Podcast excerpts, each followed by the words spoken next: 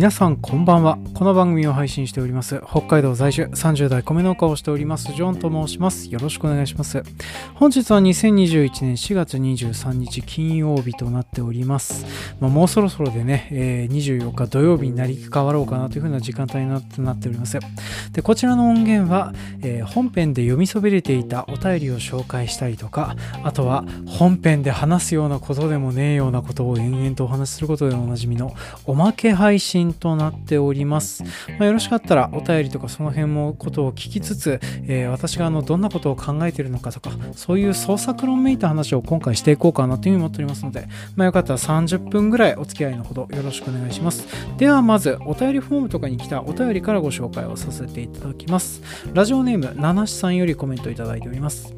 ミステリーで死体を庭や家庭菜園に埋めるという展開がありますがそれが農家の方から見て現実的に可能なのでしょうか？という初めてのこういうふわっとした質問を投げかけていただきました。ありがとうございます。ちなみにこちらはですね、可能となっております。まあ、私もあの実際にこういうふうなね、えー、ごご家庭から50キロから100キロぐらいで、えー、体長100センチから200センチの間ぐらいの大型のの生き物をですね、貢献力の手に見つからないように、えー、処分する場合にはですね、まあ、こういう手段も考えられるかなというふうに思ってたりはしております。まあ、ちなみにね、これについて話をするというふうな調べも今現在できてたりはするんですけども、ただこれをどのフィクションで扱うかっていうのがちょっと決めかねておりましてね、まあ、なかなかお話ができてないような状況となっております。まあ、最初あの、えー、モーニングで連載しているマイホームヒーローという風な漫画がございましてね、こちらのめちゃめちゃ面白い作品とはなってるんですけども、その冒頭の数巻でだけね、こういう風な形で出てきてたりはしてたんですよね。まあ、なんですけれども、なんかこの切り口でやったらこの作品知らない人とかに対してもあれだし、ネタバレにもなるしなっていう風なのがあるので、なかなかどう扱っていいかっていうのがちょっとまだ思いついてなかったりするんですね。まあ、なんか思いつきましたら、ちょっとそのうちやろうかなというふうに思っておりますので、まあ、よかったら楽しみにしていただけたらなというふうに思っておりますね。えー、続きまして、Twitter の方でコメントいただいているものを読み上げていきます。まず、えー、いつものコメントくださるトリフィードさんよりコメントいただいております。ありがとうございます。えー、ゴースト・オブ・ツシマ会、ゲームは未プレイです。作物や道具、彼岸花の交渉が楽しかったです。私自身、時代劇時代のディテールは平安と江戸の相場がすっぽり抜けていて、武士の指導が変化したように、蘇長陽から五公五民の間に農民のキャラクターはどう変化したのかなと興味喚起をされましたというふうな形でコメントいただいておりました。ありがとうございます。まあ、基本的に時代劇時代の人々はですね、まあ、江戸期の人々が主になっているようなものなのかなと思うんですけども、室町時代人ってですね、結構殺伐とした生活をしていたっていう風なのが、まあ、今回あの、えー、ゴースト・オブ・ツシマ会を調べててへーって思ってたりはしてた次第なんですね、まあ、ただ残念ながらあのゴースト・オブ・ツシマ会はですね私あのうまくその辺をまとめることができずにですね上げ足取りというか荒を探しをするのに終始してしまった回だったなって思っておりますね。なんかねもうちょっといいやり方があったらなとは思うんですけどもね。何分時代劇時代なものですからね。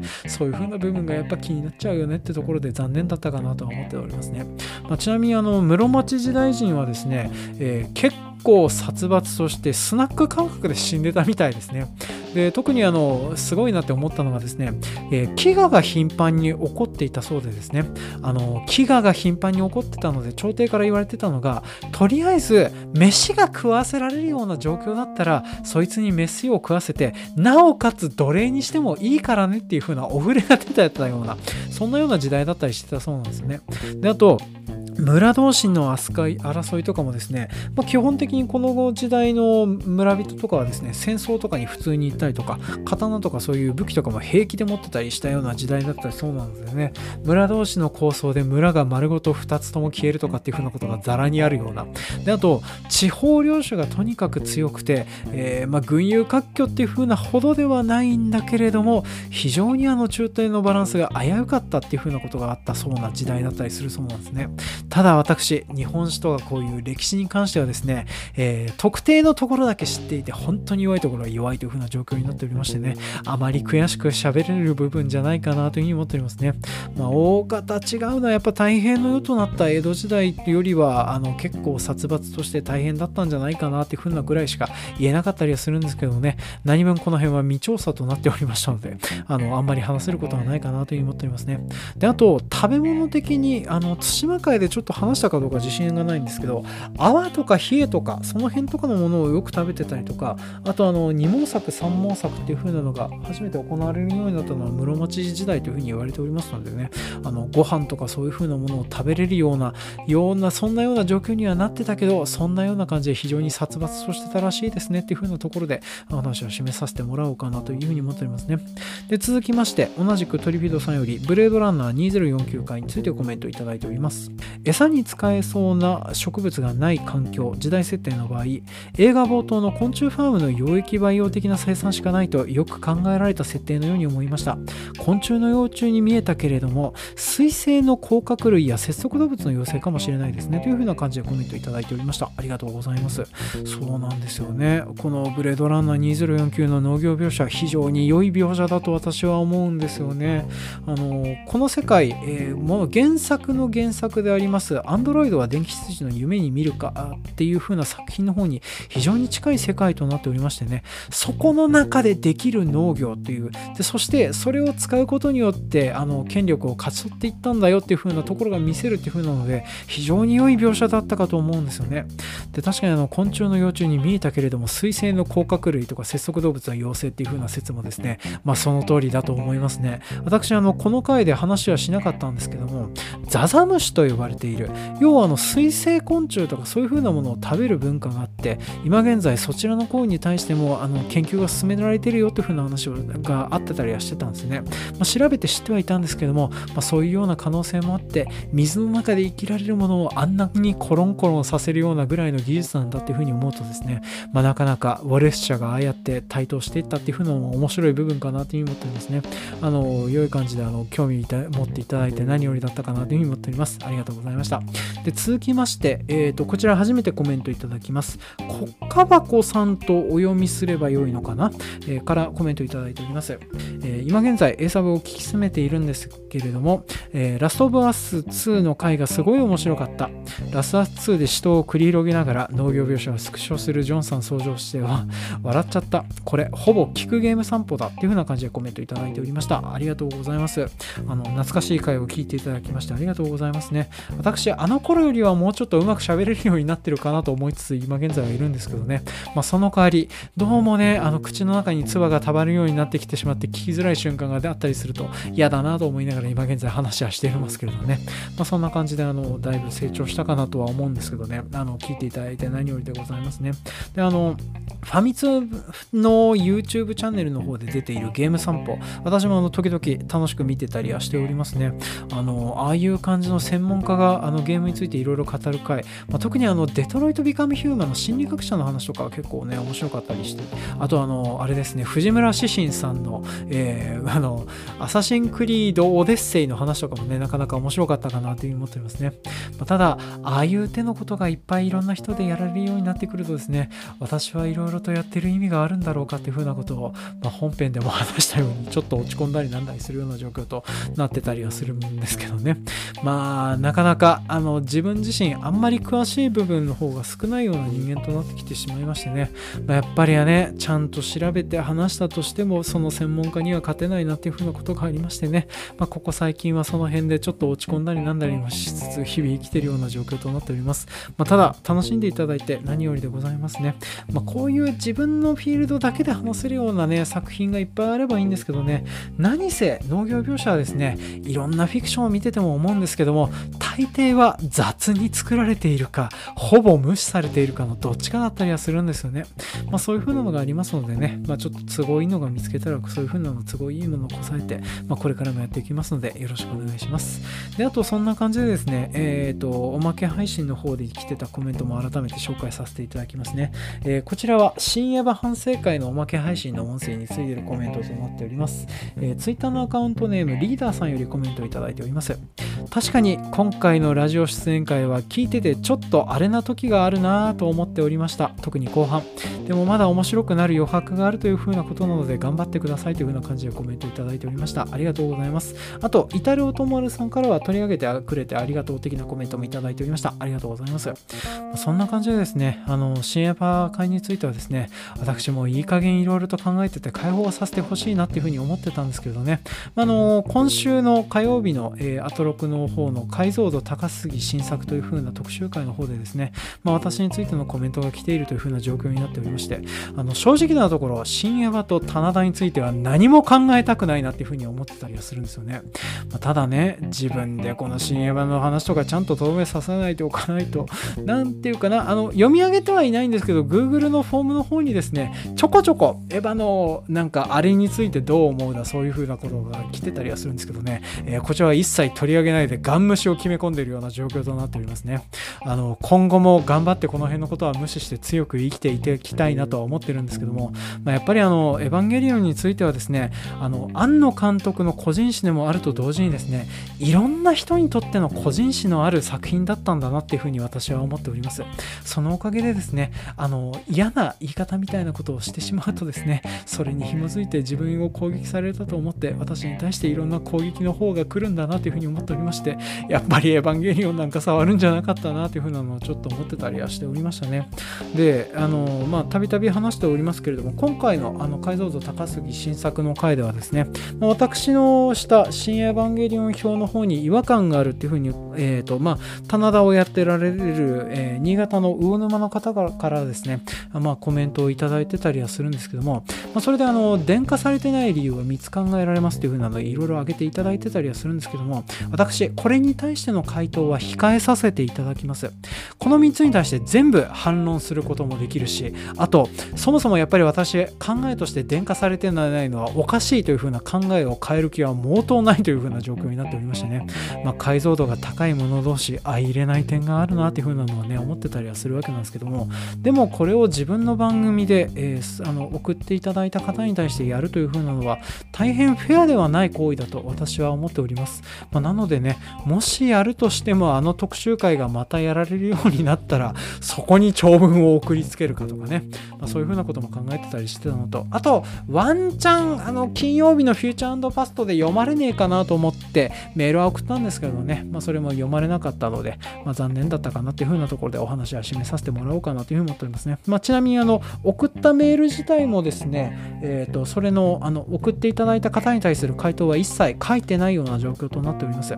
ていうのもやっぱりあの聞いていただいてそして違和感を持ってもらってそして思ってもらったことを話してもらったというふうなことがあのありがたいことだなというふうに思っておりますしあと非常に参考にもなったなというふうに思っております、まあ、ただ納得しかねる点は当然のことながらあるというふうなのはねこの辺あのオタクのめんどくさい部分でね自分があの出した結論とか推論に対するちゃちゃのつけ方があれだとですねそこに対して闘志を燃やしてしまうという悪い性質があるんですよね。なんですけどもこれをなんかそういうふうに聞いてもらってる方とか送ってもらってる方に向けるというふうなのはフェアではないので、まあ、この矛に対してはしまわさせていただこうかなというふうに思っておりますね。あー、でも話したいことがあるんだよな。まあ、ちなみに今回の新エヴァの特集会の方をあの、まあ、放送した後にですね、その反響として、えー、日本農業新聞というふうなところがあります。で、あの新聞社があって、まあ、それで日本農業新聞の記者さんからですね、ちょっとそれについて取材をしているんで、ついでに取材を受けさせてくださいさいねっていう風な形で、まあ、最近ちょっと取材を受けさせていただいてたりはしたんですけれども、その際にですね、あの、まあ、先に私が今回話をさせていただいてた、あの、えっ、ー、と、大、和田山、すいません、名前ど忘れしましたけど、あの棚田のモデルになった地域、まあ、そこの取材もされてたそうなんですよね。で、そこの取材をされてた方の話を聞くとですね、まあ、要はあそこ、棚田オーダー制度といって、えー、基本的にオーナーになっている一般の方が、えー、ああやって手植えで田植えをしているそうなんですけれども、えー、手植えで田植えをされない場所はですね、歩行型の田植え機を使って田植えをしているそうなんですよね。っていう風なことが考えるとあそこで田植え歩行型の田植え機が入るということはやっぱりあってしかるべきじゃないんじゃないですかねっていう風なことを思ってたりするんですけどね。こういう風なのであの一般の人を詰めていくという風なのはやるべきことではないなという風に思いますのでこの辺はね控えさせていただこうかなという風に思っておりますね。今言ったじゃねえかよお前っていう風な話なんですけどね。まあなんですけどねあのなかなかあれ解像度高すぎ新作面白いコーナーだなと思うんですけども解像度高すぎ新作同士をぶつけるのはやめた方がいいんじゃないかなってちょっと私は思いますね。私あの北海道民はですね基本的に大泉洋さんの悪口とあと、えー、花畑牧場の製品をですね北海道メーカーとして扱われない限りは起こることはないから、えー、気長にスムーズスルーするというふうなことはできるんですけどね。これ一般的なリスナーの方同士だったらぶつかって嫌な気分になる方の方が結構多いんじゃないかなって思うので、まあ、その辺だけはちょっと遠回しに苦言をさせていただくとともにですねあの皆さんもしこの回を聞いてあのまた次回あるようだったら投稿したいなというふうに思われる方がいらっしゃるようでしたらですねちょっと面白い話をするコツみたいなものを今回おまけで話をさせていただこうかなというふうに思っておりますので、まあ、よろしかったら、えーと、そのちょっとその後聞いていただけると嬉しいかなというふうに思っております。でこの解像度高すぎ新作というふうな、えー、あのお話を、まあ、特集会私も非常に楽しく聞かせていただいておりました、まあ、特にねやっぱりあの未来戦隊タイムレンジャーの鳥描写の脇の甘ささんについてはですねやっぱ面白いですねあれね。結構聞きつつ笑わせていただいてたりしてたんですよね。あのまあそれとあとはやっぱりあのいろいろとあのコンクリートミキサー車の活躍の話の部分とかそういう風な部分とかも結構興味深く聞かせていただいてたりとか、まあ、あとはあのアイアンフィスト2をその角度から褒めるかっていう私あのアイアンフィスト2はですねあのあれなんですね、えー、この映画自体はあの木曜洋画劇場特徴的な見方でですね、まあ、いつもやって見てたりはしてたもんなんですけどもそんな考えを得ずに見てたのでああそうなんだっていう風に思って面白かったなというふうに思ってますね。であとあのクレヨンしんちゃんの原恵一監督のねえっ、ー、と銃描写の良さっていう風なのは全然知らなかったっていうか気づいてなかった部分なので、ね、これあのまた見返そうかなっていう風な気分になせてもらって非常に良かったかなというふうに思っております。でこの解像度高すぎ新作というか解像度が高い目線の気をつけないといけないようなポイントなんですけれども、えーと、この番組の方あの特集の方で、えーとまあ、構成作家の古川光さん自体がおっしゃっておりましたけれども7割近くがバッドバイブスのメールだったっていう風な話になってたりするんですよね。でこれはならざるを得ない理由っていう風なのはですねまあそこの特集の方でも話されておりましたけれども解像度が高いと荒が見えてしまうんですよね。で当然のことながら荒ばっかり探すような形になってしてしまってそして荒探しって何て言うかなそのそれについて分かっている人同士で荒探ししたら盛り上がって面白いっていう風なこともあるんですけども基本的になんか嫌な気分にさせられることが多かったりするんですよね。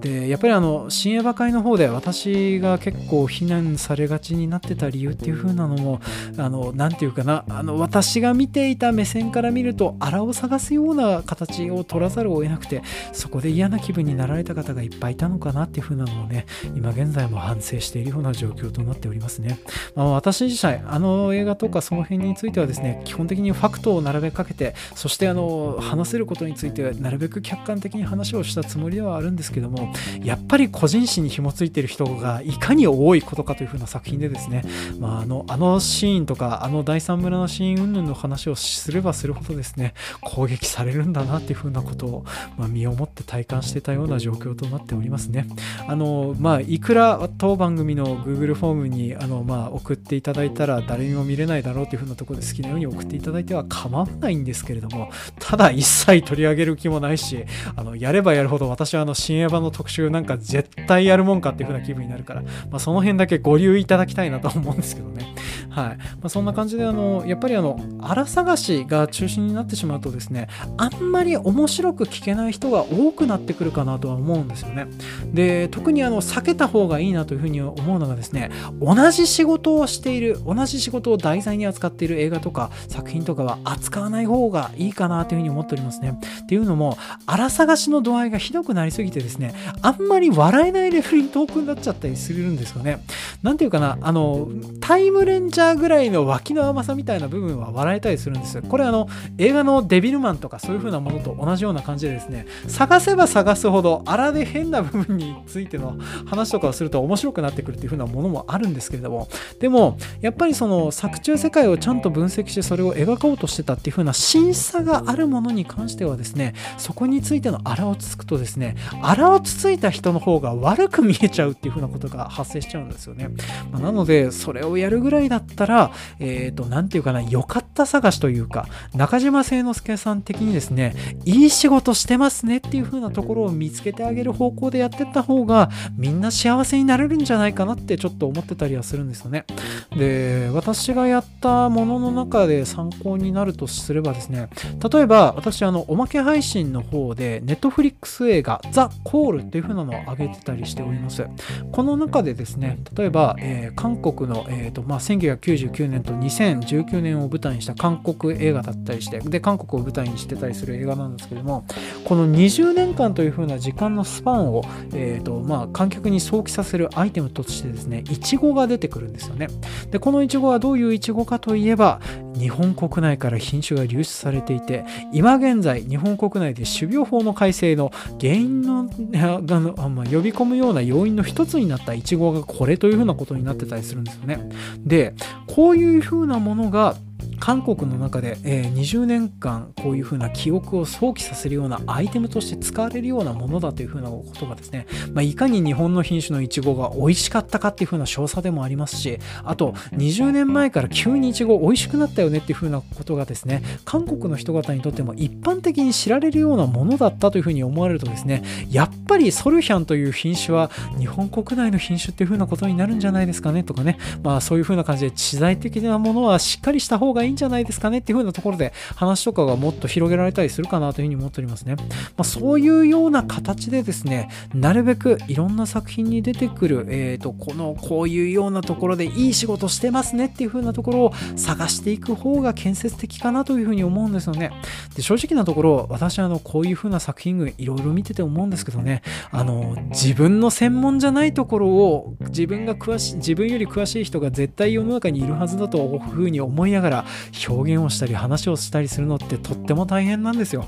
ね私もあの毎週毎週いろいろと頑張ってはいるつもりなんですけどね。今回もモンスターハンターについていろいろとお話はさせていただいてたんですけれども、えー、例えば古生物学にお詳しい方は私以上にいっぱいいるでしょうしね。モンスターハンターが大好きな方という風なのは私以上にいっぱいいるでしょうしね。でそういう風な方ああそうそうあと気象学とかその辺についてもですね私より意識の高い人っていう風なのは絶対いると思うんですよね。でそういう風な人方から聞いてそれについてどう思うかっていう風なものに関してはですね私もどういう風な反応が来るか未知数だったりするんですよね、まあ、なんですけれども私は私で面白いと思うようになるつもりで一生懸命喋ってはいたりするんですよ、まあ、なのでそれでその何て言うかな細かいところのちゃちゃ入れがあるとそこじゃねえのになーっていう風なのをちょっと思っちゃったりはするんですよね、まあ、なのでそういうような荒探しに終始するっていうよりはですねいい仕事してますねっていう風な良かった探しをしていく方がですね多分番組の中でも通りが良くなるんじゃないかなっていうのはちょっと思ってたりはしておりますね。でどっちかというと私も多分あの特集コーナー非常に聞いてて楽しかったりしてたりはしてたんですけどもでもやるんだったらこういうような部分とかそういう風なあのいいところを見つけてそのいいところをもっとめでたりなんだりするような特集の方が私は聞いてて楽しかったかななんてちょっと思ったりはしておりますね。あとやっぱりあの解像度に高い目線にさらされるとですねあの瞬間的に闘争スイッチが入入ってダメですね。はい。まあ、それについてはあの苦言を呈させていただいて本日の収録は終了とさせていただこうかなというふうに思っておりますね。あのちなみに皆さんあのくれぐれもあのコメントをされた方とかそういうふうな方に対してはですね悪いコメントとかそういうふうな不審症とかを抱かないようお願いいたしますね。はい。というわけで長々とお話をさせていただきましてありがとうございましたと思ったんですけれどもちょっと話しそびれたことがありますね、まあ、あとちなみにあのこういう風なことができたからといって当番組の真似ができると思うなよという風なのはね最後に付け加えさせていただいております、まあ、一応私の番組は意外と独自性はあるんじゃないかなという風に思いながら喋ってたりしております、まあ、これを踏まえた上で私の番組の真似ができないっていう風なのはですねまだ皆さんに話してない足りないパーツがたくさんあるからでございますね。でその足りないパーツをですねいつか真似される日が来るんだろうなという風に思うとそれはちょっと辛いなという風に思っておりますね、まあちなみに私のやってることをですね例えば顔出しでかっこいい男子とか、えー、非常に可愛らしい女の子がですね10分ぐらいの私の薄いコピーをやってですねいろんな作品を毎日やるような形でやったらポッドキャストで絶対人気出るだろうなっていうふうに思います。まあただ私は老害全外でですねくっそつまんねえ番組だなっていうふうなことで叩き潰していこうかなっていうふうに思ってたりはするんですけどもね。はい。まあどんどん非難はしていこうかなっていうふうに思ってたりはするんですけどね。まあなんですけどね。私いろいろとあのいろんなもののパイオニアとかそういうふうなことをね例えば農系ポッドキャストじゃないね農業系のポッドキャストの先駆けとかパイオニアとか言われてたりするんですけどねその立場はすでにあの奪われてしまいまして私が戻れるポジションはもうないなっていうふうに今現在は寂しく思ってたりするようなそんなような日々を過ごしておるような状況となっておりますね。ねなんでとりあえずこのポジション今現在の営農とサブカル的なものを話すポジションはですね死んでもも後輩には譲らないぞというふうな、えー、そんなような、えー、気概を持ってこれからもやっていこうと思いますので、まあ、これからもお付き合いのほどよろしくお願いします。笑いになるんだろうかね面白いんだろうかね今回の話ね。はい。というわけで長々と聞いていただきましてありがとうございました。では、えー、次回もお楽しみに。